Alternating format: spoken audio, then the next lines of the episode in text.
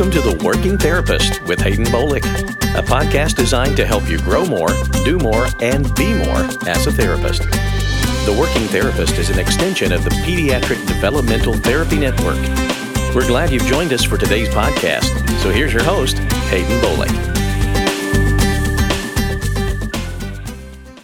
Welcome, everybody, to another episode of The Working Therapist. I'm Hayden Bolick, your host, and today is a very exciting podcast we have Kim Molnar, who is a new therapist. She's actually a new team lead with us at PDT. But in addition to Kim being with us today, we're also talking about back to school. Now, I'm not really a great back to school kind of mom because I like an open summer schedule where you're sort of free willing. But I do get excited about back to school, school year when new ideas and new therapy ideas. And I kind of had a little bit of refresher from the summer. So instead of me just keep talking and babbling on and on and on, I should introduce Kim.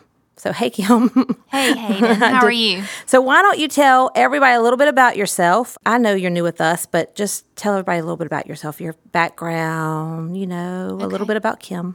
All right. Um, I'm Kim Molnar. I'm a speech language pathologist. And as Hayden said, I've just joined the pediatric developmental therapy team and very excited about that. I have been practicing speech pathology for the last 20 years. And ironically, for today's podcast, we're talking about the schools. And my background has been the schools, and I'm also a mom of three boys one in high school and two in middle school. I've had my share of back to school weeks, is what I like to call it. It's very hectic and transitional time. And my middle son also um, has special needs, so I have a parent perspective of how mm-hmm. crazy it can be when you're starting a transition time with a special needs child, as well as my typical children. It's one and the same, in my opinion. Yep. So yep. It's, it's just a fun time, but also if I had a handbook on it, that would be glorious, but unfortunately we don't. No, well, even special needs or non special needs, like my mom told me years ago, she said, Hayden, you've got because I have, you know, four children, you've got four only children. And so what works for one doesn't necessarily work with all of them. And when you're starting back to school for any of them, you know, your mama hen feathers are all in a tizzy sometimes about if things aren't going to go right or they are going to go right. And also from my perspective of a mom with special needs, so when your mama hen feathers kind of get all up in a ruffle, it creates some anxiety. So what we're going to basically talk today about is back to school from a parent's perspective of a child with special needs or any child in particular that you may think has some special needs, even if they're labeled special needs or not. And also from a therapist perspective, because Kim and I, you and I both have it on the professional end and on the mama end. Right. Yeah. Yes. So, if I had to say what the main thing that was important to make a school year successful from a therapist or a parent's perspective, in my opinion, the first two things I would say are communication and planning. What do you think? I agree totally. One of the common phrases I always used in my household and as a practicing speech pathologist in the schools when I was educating parents and just guiding them on how to get started for the school year and some things that they needed to be proactive is my famous line was you got to have a plan.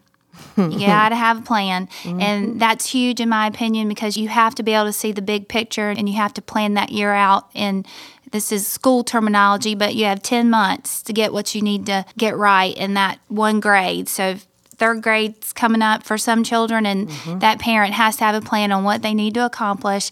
And so, prior to that back to school week, they really need to kind of sit down and have some forethought on, you know, what is it that I need to communicate? The other key word, what mm-hmm. you, is it that you want to communicate to that teacher that would involve your plan and her plan and the therapist plan for that short 10 months that you have with them?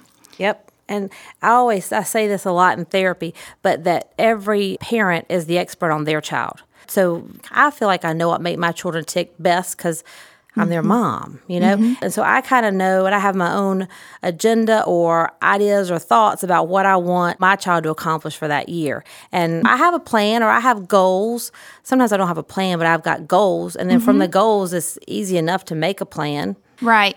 And I think the key there is they have to be married. You know, you have to know that once you communicate to that teacher that there is a plan in place in your mind, and you mm-hmm. need to have a really good handle on that they understand your plan because there could be. Mm-hmm a little bit of conflict come December, mid year, when you feel like the plan is not going like you want it. So yep. it's yep. so key those first couple weeks, that back to school week, that communication and the plan are set in stone. Yep. Otherwise, it's you know middle of the year everybody's going to be watching each other saying well you didn't say that and you know you thought it and you might not have said it so you really have to make sure you communicate it I've struggled with this from year to year with kids that I've had in therapy where I was maybe they were new to me in therapy and I thought, well, I know I got their IEP goals, I got all this stuff, but there's a lot more going on than maybe is or is not in their IEP, or there maybe there's a lot of questions I've got about them in therapy because they've just maybe got some extra stuff going on. But I've also wondered about it on the parent side with my own child. Should I have at the beginning of the year, I'm sort of inclined to think I need to have an IEP meeting. But, you know, from a therapist, you can't have an IEP meeting on every single kid. That's crazy. And from a mom's perspective, I really don't want to call a big IEP meeting sometimes when it's not needed, but I always feel like it's important to at least have a sit down with that teacher. Absolutely. And, you know, they have open house at the beginning of the mm-hmm. school year. Some schools, you have your open house before school starts, and then you have your back to school night, which might be two, three weeks into the session. Mm-hmm. And as a speech path in the schools, you know, very rarely would people stop by my room. And I know they had regular ed teachers to see and resource teachers to see, but I was there. You know, I was mm-hmm. there for that person with the special needs child who had language problems or, you know, some artic issues, some goals that they wanted ironed out throughout that year. I was there. So, you know, parents need to know that the personnel is there to help them. But in addition to those meetings or to those open houses and parent nights that are scheduled, I do think it's important. I know I do that for my own son. I have a quick mm-hmm. request for their teachers to just sit down and make sure we're all on the same page you know, aside from curriculum, teachers know their curriculum. You don't need to know what they do. They have a license to do that. Exactly. But what you want to know and you need to make sure that they understand what your plan is for that school year and just that one specific goal that you really want them to accomplish aside from all the educational and academics and curriculum but the whole experience needs to be mm-hmm. positive so that does require a meeting that doesn't require going through an entire iep necessarily mm-hmm. we're talking about the good functional things that are you're going to be able to say you know he or she grew at the end of this year yep. you know how are you going to make my child grow what are the positive things that are going to come out of this and I also try to communicate my hot buttons or sort of my non negotiables without trying to be, I mean, I am respectful of their space. It's their space. I am respectful of what they know. Like you said, they're the classroom teacher. They've got expertise that I don't have. I am the child's mama. So I am very respectful of what they've got going on in their classroom. But I do have some, like, for me personally, hot buttons. Sometimes I'll tell them, I'll say, look, here's what kind of crazy I'm packing. So mm-hmm. I'll just go ahead and tell them like up front, like here's what you're going to be dealing with during the year. I yeah. won't try to keep my crazy intact, but sometimes my crazy mama just comes all out, and when she does, I'm going to rein her back in. And usually I try to do it in a funny way. I've had some people look at me like, oh lord, yeah. um, but not usually. Usually the teachers kind of roll with me, but I go ahead and tell them what my hot buttons are, what my sort of non-negotiables are, or what really can get me in a tizzy fastest. Like you know just lack of communication or lack of mm-hmm. if i send an email or call with something. And i try not to i don't hound them at all because i don't want to be the one that's like oh my gosh here she's sending me more junk again today. But i do like to know they at least got it Sure. you know, or sure. at least they, or they at least, or whatever issue I particularly saw that it's there's some response that's like a, for example, a, a hot button for me or non-negotiable. So I like to go ahead and clear those out, lay them out there up front, and say, here it is, and so that they know. And I, then I ask them usually, like, what can I best do to help you, or what can I how can I be of because they are teaching my child. They're with my child how many seven eight hours months. a day, mm-hmm. ten months, ten months, a lot mm-hmm. of time. And so I'm sure there's times in that school year where they'd be like, she can take her child and they can go on and move to Jamaica or wherever they want to mm-hmm. go, mm-hmm. but not here. So I right. try to get that done early on, and along with discuss the plan and what I want to accomplish for that year and stuff. But mm-hmm. I do try to make sure they know, look this is your turf, this is your area. And then from a therapist perspective, sometimes you have those parents come to you and they look like they have got stress and worry and anxiety all over them because their child's going to school and they're not going to be with them all day. You had those. Mm-hmm. And you can see their crazy mama coming at you and you're like, "Look, I'm here to help your child." Right. And most school personnel, they understand these things. They're human, and I like to call it my mama bear. And my mama bear has had to come out, you know, just a couple of times, and but always, you know, well respected. And if it did come out, then the school personnel they might have shut the door and had something to say about me afterwards, but they understood, and then they tried to make it right. But I think it's fair to say that if there's something wrong, you know, you've got one child, and you've got one year for it to be a good year, and it's okay if something bad goes wrong. You're entitled to communicate that that you're not happy. Yep. So I have a little mama bear inside. I think everybody has a mama bear. But mm-hmm. the thing to remember though, when you were talking about communicating to the teacher and letting them know what your plan is as a speech therapist in the schools and I did have that overly anxious mom and I saw mm-hmm. it in her eyes and I guess that was the benefit of I think part of my purpose in life is I can identify with those parents I know exactly what they're feeling when they're sitting across the table so it's important for that therapist in the school or in the private setting to really try to identify mm-hmm. with those parents and know that some of that anger or some of those comments might be displaced because there's just that fear of the unknown you know you really mm-hmm. don't know how things are going to roll. We don't know how things are going to roll with any of our children. Nobody has that crystal ball to yep. say all three of my children are going to be independent and successful. No one knows that. So that's not indifferent from a special needs child to a typical child. It's all the same. But for a special needs child, there's just a little extra worry and concern. And mm-hmm. I would say for the private therapist and the school therapist, and you know just identify that fear in your parents and don't mistaken it for something personal it's yep. just the unknown and you've got to be able to understand how they're feeling for you to be able to help them best I've been in situations, I'm sure you were, where they'll, and I'm sure I've been labeled this too as a mom, but also I've been in situations as a professional, and some people will say, oh god that mom she is crazy and yes. i'm sure i've been labeled as crazy i think in my opinion as a professional at the beginning of the school year and we're talking about good communication and planning what sets you apart as a professional if you're communicating to those parents i'm here to help your child i'm here to help your child and really if that's first then everything else kind mm-hmm. of falls in line because the right. bottom line is I'm on your team and we're going to get through this in terms of whatever issues we've got with this particular child. Mm-hmm. We're going to get through this so that we can get to the end of the road, which is them right. getting better. And one of the key words when you said, you know, crazy, it kind of kicked in another term that I heard a lot. And and I probably was this, you know, denial. That mom mm-hmm. was in denial. Oh, and yeah. we heard that a lot of professionals use that term, and it is one of my pet peeves, and I, I certainly don't mind sharing that because you know, now I'm in the position I think I can, you know, look back 14 years. My son's 14, and there was a period of where they probably labeled denied. I was mm-hmm. in denial, but it wasn't a it was just flat out scared. Mm-hmm. You know, what in the world is going to happen? This is not how the plan was supposed to be. No, I wasn't ready to accept whatever the diagnosis was, and that's mm-hmm. just human nature.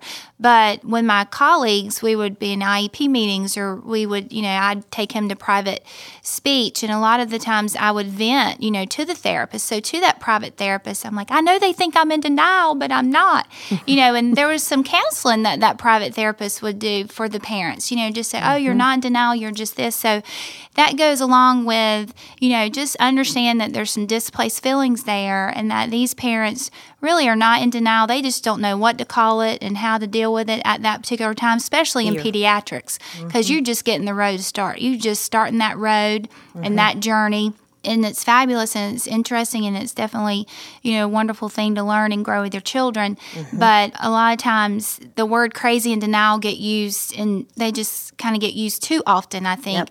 just to describe a parent that may have that child starting back to school and then you do have all these things that are kind of flying up in the air and you don't know how things are going to land. So it's really not either of those. It's just it's just the process I agree. And I think what you're saying is sort of the perfect leeway into because we've been talking about parents and like getting yourself ready for the school year and communicating to your teacher and meeting with your teachers or making a plan getting your hot buttons non-negotiables out there and also understanding kind of these are the big things i want to work on during the course of the year not taking away from what the teacher is offering for your child but just saying these are the big issues my child's got and i know teacher you're here to help them mm-hmm. achieve these goals. But mm-hmm. now we're kind of switching to a little bit of the professional. And so here at PDT, we work with a lot of kids in private therapy who are moving into the schools for the first time, but also kids who've been in developmental day centers who are moving from a preschool environment where everybody's, you know,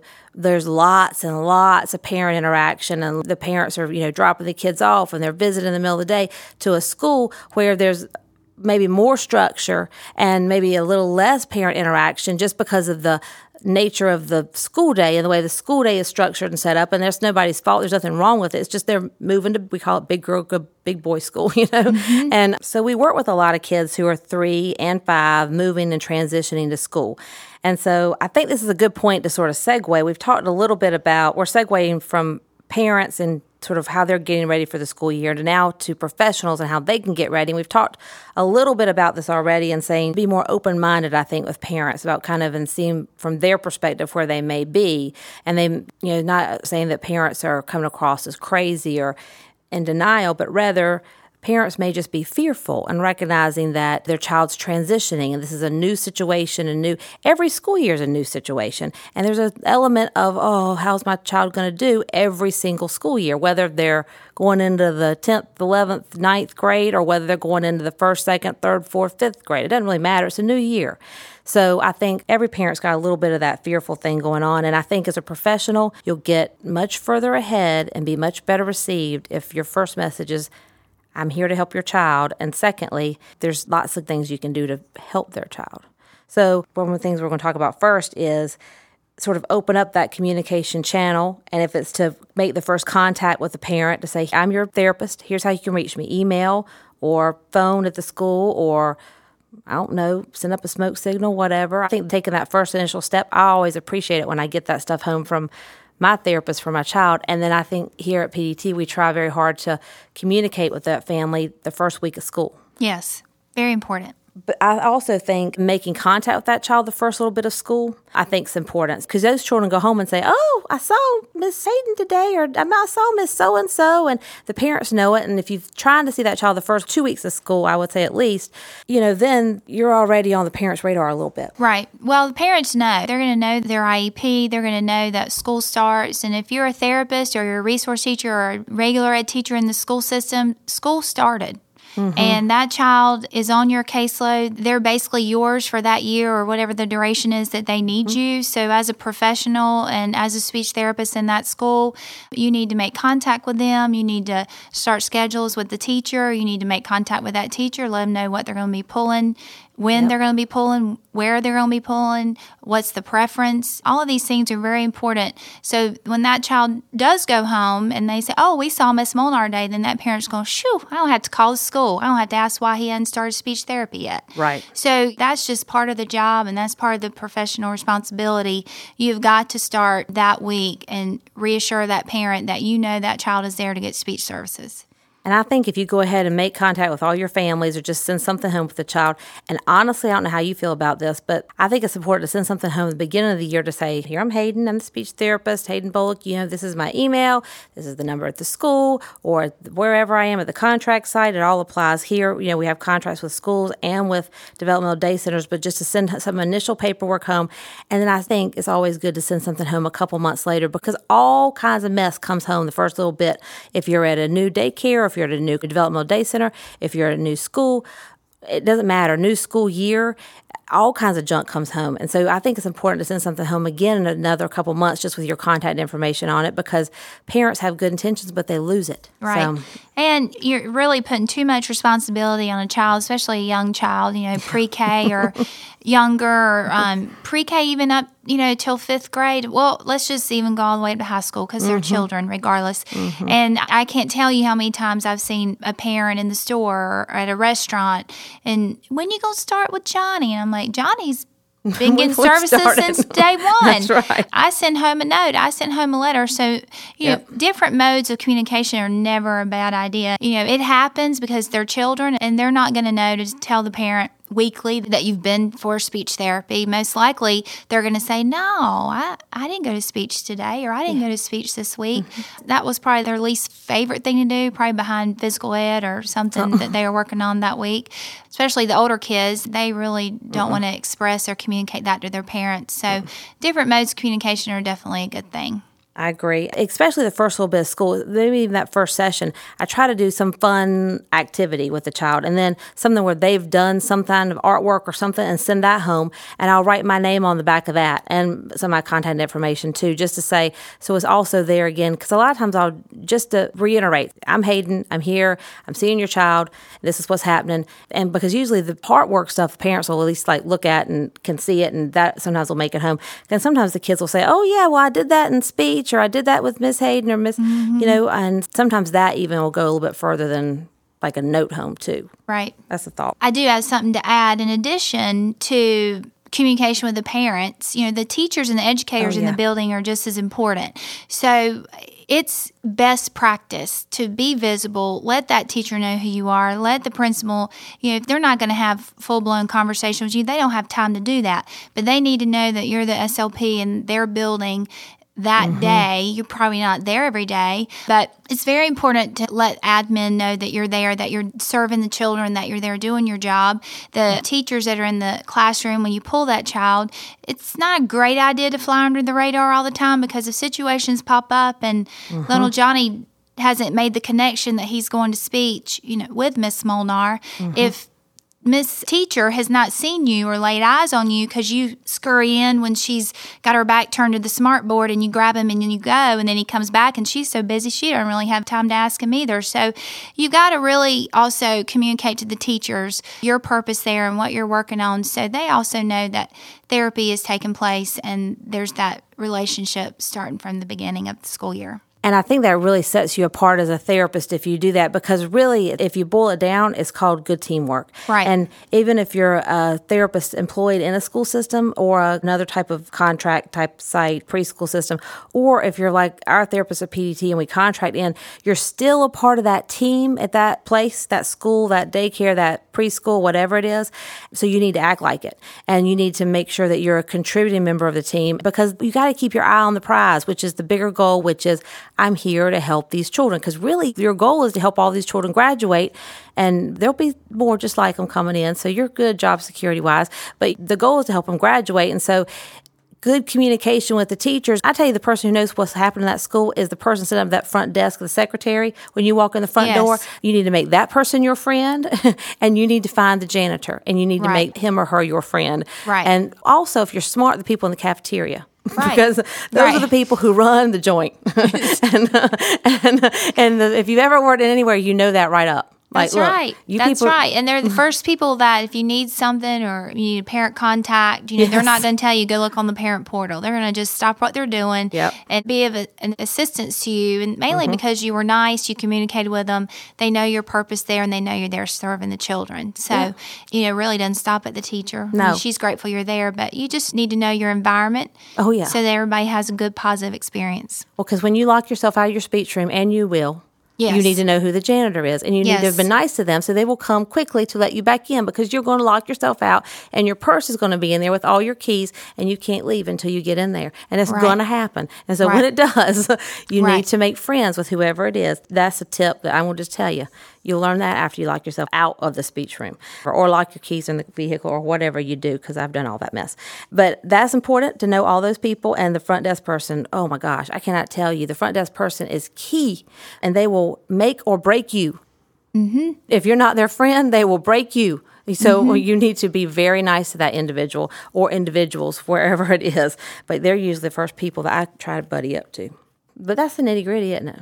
Yes, right. That that's is gritty. Yeah, that's that the, is. that's the behind the scenes that nobody tells you right off. That's the stuff that's not in the textbooks. So, in addition to getting to know all the school personnel and being a good team player, if you're in the private practice world and a child that you're seeing is transitioning to the schools, then really you need to, as a private therapist, in my opinion, get to know the school people.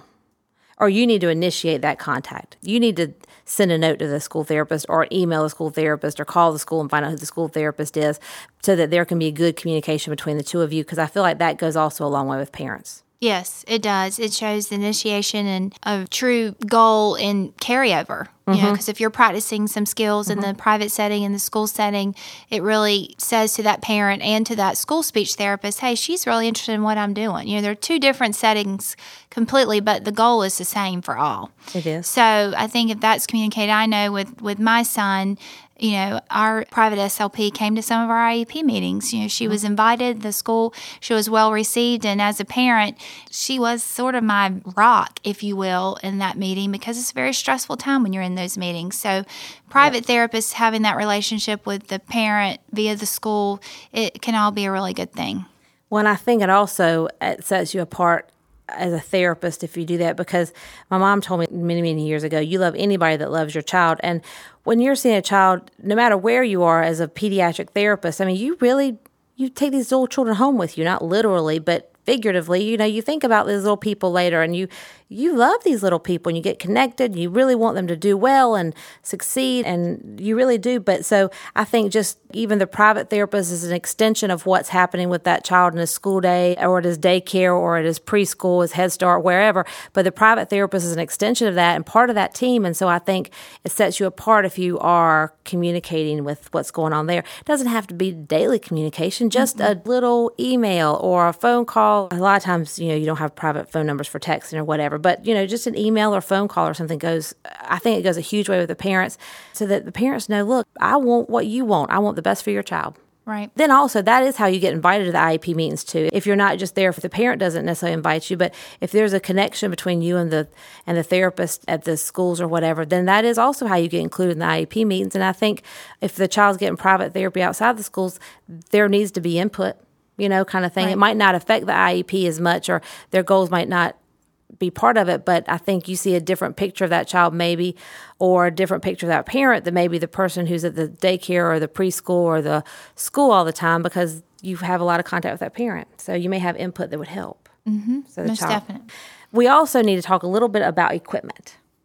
So if children have a lot of equipment at the beginning, and, this, and or um, if a, a center and you're the a therapist that's new to working with that child or not, it doesn't matter because even over the summer you need to make sure the equipment still came back like it's supposed to be and all that. I think you need to make sure you're very acquainted with whatever equipment or whatever that child's got. Right.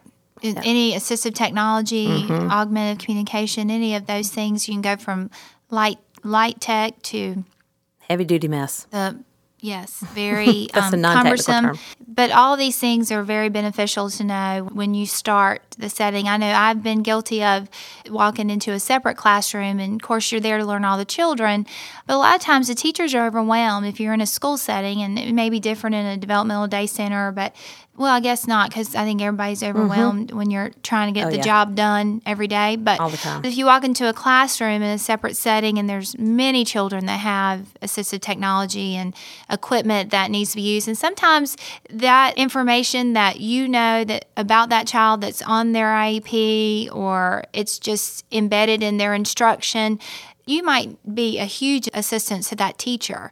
It may just be a matter of you encouraging that teacher Mm-hmm. there's the device you know this is how we're going to use it. So if, the awareness that they're using the device or the awareness that mm-hmm. they have the device then a little education piece on you're going to need them to use that device when you're not in there Yeah. you know all of those things are very crucial to communicate to the teacher when it comes to equipment.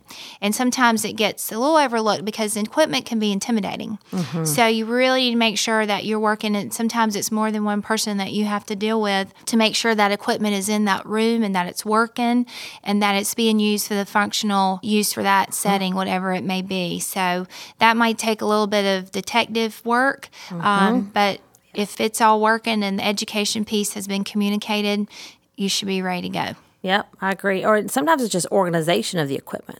Like, Right. You know, sometimes it's just it's simple stuff like just a slant board, but just putting the slant board somewhere that the child can get easy access to it, and it Right. doesn't call like tripping, so that all the other kids aren't tripping and stepping all over it. And just, I mean, that's such a silly thing, but really just putting that somewhere where it's easy access to the child, but it's out of the way of the other kids. And mm-hmm. I mean, that's just a simple little thing. Simple. Right. That's right. And one thing that I've found, you know, going into the classrooms and working with children that did have equipment, it's an intimidating piece for a teacher. You know, they're mm-hmm. used to pencils and paper and smart boards, and you walk in there and you hand them a couple of devices that you want them to use on a, a daily run with each of those children. Sometimes it could be more than one child that has mm-hmm. different pieces of equipment. They really need your support, and it's an education opportunity for you to work with them and you may spend an hour in one day working with that teacher but you will instantly shave off that insecurity they have for using that equipment because it can be quite intimidating. So there's a lot of education going on too at the beginning of the school year when you're working with children who have equipment. You just can't run in there and drop the piece and say good luck. I mean, you really have to take the time and spend with that teacher and make sure that the goals are being implemented with the equipment and it makes sense. You know, common sense. Don't forget that. Don't leave your common sense at the door. Like use your common sense with all that equipment because sometimes things sound like a really good idea on paper and. In, in isolation of one another, they're a great idea, but then you combine it all together and you got a mess on your hands if you mm-hmm. haven't thought to coordinate some of that stuff. And so I've come across that before with just, and sometimes it's been my fault. You know, where mm-hmm. I've where I've made this like beautiful. It would have gotten an A in graduate school. Beautiful, like picture schedule or object schedule or I mean, and I have spent hours upon hours. And let me tell you, it is gorgeous. It's the Mac Daddy, and it was stupid. And when I when, when I got in there in the classroom, and I think that teacher wanted to take that object schedule or picture schedule and wrap it around my neck, and like you can take your object schedule and you can go. And so it doesn't take many times like that when you realize, huh. I think I forgot my common sense today. I think I'll go home and get it and I'll bring it back back in a minute. So sometimes putting all that together because a child who's got, say for example, who's in a wheelchair, who's got, I don't know, a certain kind of tray on his wheelchair and he's got like things attached to his wheelchair and then he's got a stander and he's got a certain kind of chair he's got to sit in another time and then I pull in this object schedule and it's just too much. Even though in isolation they're all great ideas, but combine them all, it's dumb. Right. So I've So- been there, done that. it's intimidating, but the Mm-hmm. key is you got to simplify and break it down so that it's a functional use for that teacher every day. So, and then also, I think sometimes just a little, again, I've said this about 45 times, but then if you see a parent picking a child up, or especially for the kids with equipment, a lot of times those kids are not necessarily always on the bus. Sometimes they are, and I'll send a little note home. But if I see a parent coming to pick a child up or dropping them off, I'll try my best to time it so that I'm there so I can say, hey, look, I saw little Johnny's whatever it was, and we're working on this in the classroom, or, you know, I saw his, maybe not necessarily from a speech perspective, from a PT perspective. Hey, I saw the little Johnny got new inserts in his shoes the other day. Can you send me that information to the therapist? Where did he get those? Can you send me that information? I'd like to coordinate with her. Right. You know, because the therapist, for example, where he got the inserts or the new AFOs or whatever, might not necessarily be somebody that's seeing him all the time. So, and I know we said private therapists contact the schools, but in that situation, the reverse has to happen. So, I try to make a point of making sure with those equipment people that I at least touch base with the parents and say, look, I have seen that stuff. Right. So, also, I don't know, Kim, if you've ever been in this boat, but I have done this uh, from a parent perspective. I've had stuff at my house that I thought, okay, this is great. And my daughter, my child, or my son, or who, my daughter has diagnosed with special needs, but I've had all these great ideas at the house and all this great equipment. And so sometimes I've been uh, guilty of taking, like I did this last year with a chair with the ball in it. I call it a ball chair. You know those chairs with posture. So I thought she needs this because it's going to work her core. So I bought this ball chair and it was beautiful and everything. And it was great. And so I went in there and I took it in with her first thing in the morning. I was like, so here's this ball chair, teacher. So here, have her sit in that thing all day. and so that didn't work so good. So I've been guilty of the reverse. Well, I'll just drop off stuff and say, or I haven't communicated well from the parent onto the school. Right. Or, and I really did in that situation. I didn't communicate with anybody, not the PT, not the OT, not the teacher, and not anybody. I just dropped the chair off and was like, here, she needs to sit in this. I got to go to work. Well, I do think you've got a point. I mean, parents come in and communicate just as much as therapists, but in that particular setting, you have therapists and teachers that are there to appreciate the extra stuff that's used. And, you know, again, we're back to if there's equipment in the room, the educators and therapists that are working with that child, it's up to them it kind of circles back to them. It's their environment, it's their expertise. And if therapist walks in and sees student with something new that parent was so generous to drop off, there needs to be some type of appreciation, making mm-hmm. my life a little bit easier. Mm-hmm. Research. I mean, someone just gave you a gift, basically. Research that piece of equipment. If you don't think it's appropriate for the setting, then talk to the parent about it. But don't ever be upset that somebody gave you something that you didn't know existed. That's an opportunity to learn and grow. Mm-hmm. I mean, I've done that too. I've walked in mm-hmm. and said, you know, with the teacher, here's what we're doing at home because I had to go to my job. That's right. You know, I expect them to figure it out. I, I gave it to them. I want them to figure it That's out. Right. And fortunately, I've worked with some wonderful educators and wonderful therapists, and they've taken the opportunity to research what I brought in and what I thought would work. Mm-hmm. So there's a happy medium there, in my opinion. But their mm-hmm. setting, their research, therapist responsibility to make it happen. Yeah, you're right. And that makes me feel better for having dropped that chair off last yep, year. I thought it would. I'm going to do it again this year too, though. So, okay. um, but I'm going to make a plan first, and I'm going to communicate that if I sit down early on. I'm not going to do it like uh, November right? Like all, like Monday, like Monday or Tuesday before Thanksgiving either. I'm not going to do that. well, here here's here's a little thing that you know just might help parents who are doing this. Again, it's part of that education piece. It might just take one sentence because teachers they have so much on their plate, and if you drop something off, and if I drop something off, maybe if I would have communicated, this will help with A, B, and C. Yeah. This is what this is for.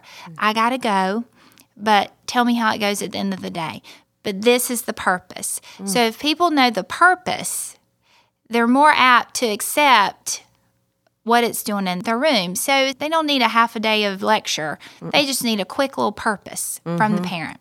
And then yeah, I think right. they'll be all right. Because you also, somewhere along the line, sometimes the kids are communicating one thing like my mom told me to bring this in here because I'm, you know, I don't know how my daughter communicated because my mom says that I'm not sitting up paying attention. Well, the teacher may take that negatively. Well, I didn't mean it to negative to the teacher, but you're right, telling them the purpose. This is what this is about. This is what this is for, and this is what I'm concerned about.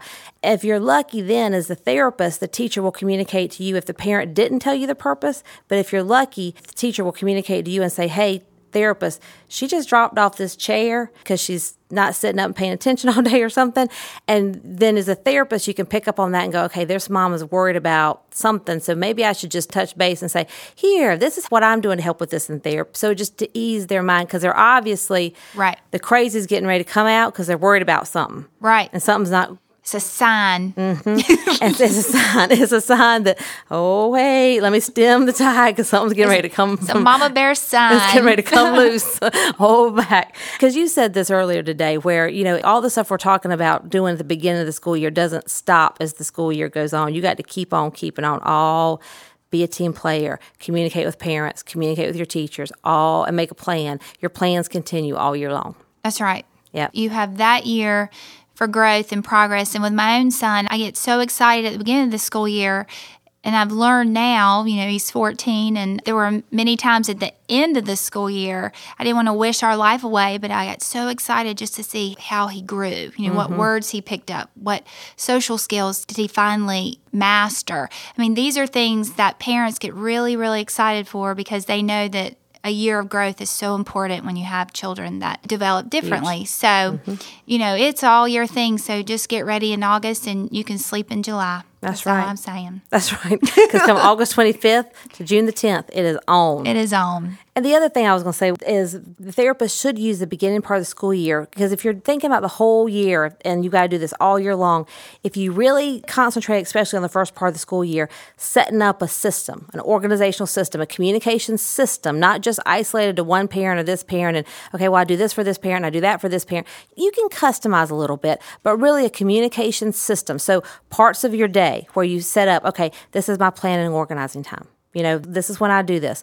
If you set that up at the beginning part of the school year, then you really have done yourself a huge favor. And get your dates like on the calendar in advance. You know, get your IEP dates on the calendar in advance. Get your IFSP if you're working zero to three years old in like a daycare or preschool or something. Get those on the calendar. Get the way your system for you communicating with your parents and the way that you workflow and that you're going to communicate with your teachers. If you're a new grad, do this from the get go and like integrate it in what you do because it'll help you for your whole career like create systems, get your ducks in a row. I think we call it a plan.